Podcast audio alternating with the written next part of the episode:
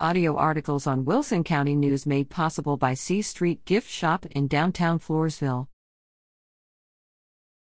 Decorating for Peanut Festival